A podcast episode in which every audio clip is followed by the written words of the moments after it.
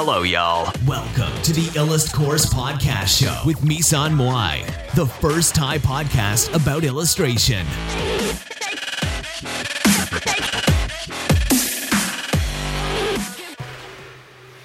สวัสดีค่ะ วันนี้ก็มาพบกับพี่มุ้ยนะคะ ก็วันนี้พี่จะมาพูดถึงเรื่อง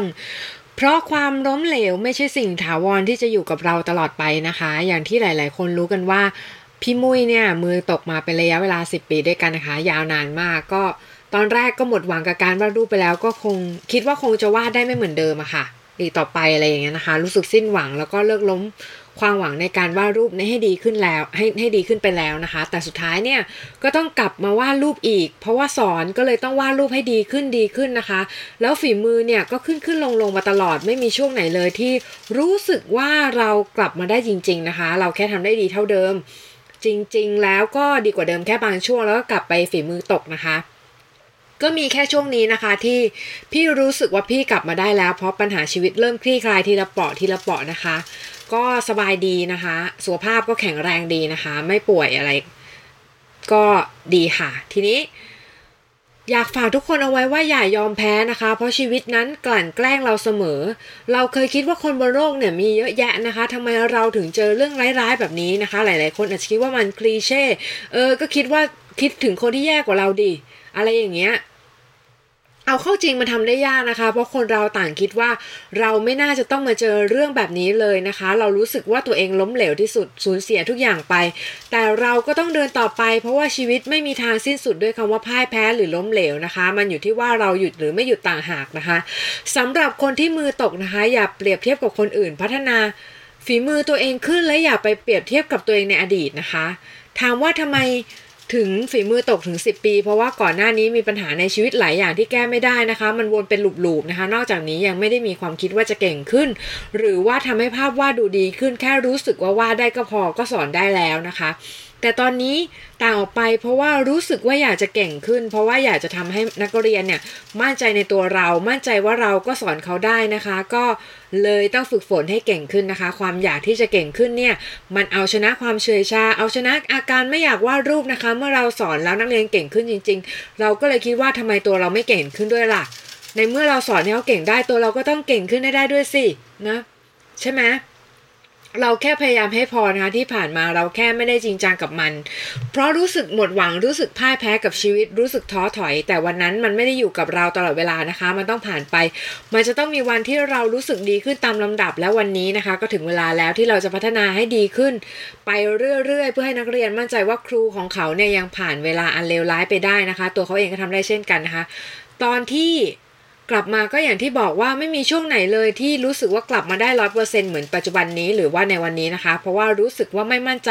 รู้สึกคุณค่าในตัวเองหายไป รู้สึกว่าเราไม่คู่ควรกับความสำเร็จต่างๆ ที่เราได้มานะคะ เพราะว่าขาดศรัทธาในตัวเอง ตามหาความรักจากภายนอกมากกว่าภายในตัวเลยทำให้เสียศูนย์ไปแพ็คหนึ่งนะคะ ถามตัวเองแล้วก็ หาอ่านหนังสือเรื่อง The Missing Piece Meet Big O นะคะ เราเป็นแค่สามเหลี่ยมอันนึงที่พยายามตามหาส่วนที่ขาดหายไปเหมือนกันนะคะ แต่ว่าตอนนี้เนี่ยเราเริ่มเป็นทรงกลมเราเริ่มสมบูรณ์ได้ด้วยตัวเองแล้ว เราไม่ต้องการใครเติมเต็มนะคะ ขอ ถ้ามีเนี่ยก็ขอคนที่สามารถกลิ้งไปได้ด้วยตัวเองเหมือนกันนะคะ ตอนที่เริ่มกลับมาเพราะว่าเพื่อนๆ คนรอบตัวนักเรียนย้ำว่าพี่มุ้ยเนี่ยเป็นคนเก่งเนอะอะไรอย่างนี้นะคะ ทีนี้เราก็ทุกคนรอบตัวเนี่ยเชื่อมั่นในตัวเรา ทีนี้นักเรียนเชื่อมั่นในตัวเรานะคะ ให้เราสอนเขา แล้วเขาก็เชื่อในสิ่งที่เราพูดเชื่อในการกระทำของเรานะคะ นอกจากนี้เนี่ยระหว่างมือตกเนี่ยก็ยังมีเรื่องมือสั่นนะคะ ปัจจุบันก็ยังเป็นอยู่นะคะ โดยเฉพาะหน้าหนาวยิ่งสั่นเลยนะคะ ถามว่าเอาชนะยังไงนะคะ เริ่มแรกก็อย่าคิดว่า ถ้าใครป่วยเนี่ยก็อย่าคิดว่าตัวเองป่วยนะคะ คิดว่าเราปกติและย้ำอย่าบ่นอย่าอย่าย้ำนะคะ อย่าไปบ่นอย่าไปโทษโชคชะตานะคะ เราคิดว่าอาการเราคิดว่าทุกอย่างเนี่ยคือของขวัญที่ เบื้องบนส่งมาให้เราแล้วนะคะ นี่คือสิ่งที่ดีที่สุดที่เกิดขึ้นในชีวิตของเรานะคะ มันทำให้เราได้ได้เรียนรู้ความหมายของการมีชีวิตอยู่อย่างแท้จริงนะคะ ได้เรียนรู้ความรักเพื่อนแท้รู้จักความหมายของคำว่าความสุขและการมีชีวิต โดยไม่ต้องมีชื่อเสียงมากนะคะ และเรียนรู้ที่จะก้าวเดินต่อไป โดยที่เราเนี่ย